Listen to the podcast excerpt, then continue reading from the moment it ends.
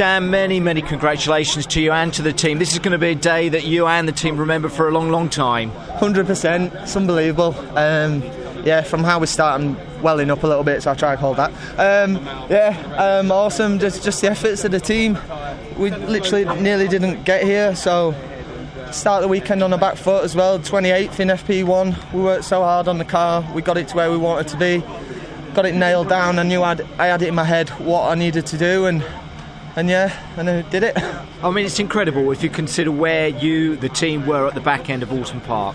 I know, yeah. Um, Oulton Park, and even like I say, FP1 was 28th. Um, we made some big setup changes to the car to suit me, and it's paying off. You know, a bit bit more time, and you know, I should be qualifying in the top five.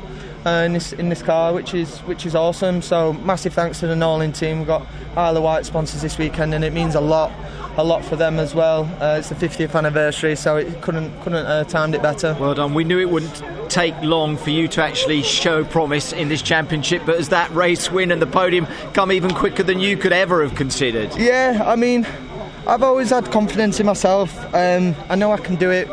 Given the right kit, and um, there's a difference between being able to do it and you know delivering. So yeah, this is the right kit, isn't it? It is, yeah, it is. Norlin team, absolutely awesome. Like I say, it's the fourth day with them, and this is what we can do.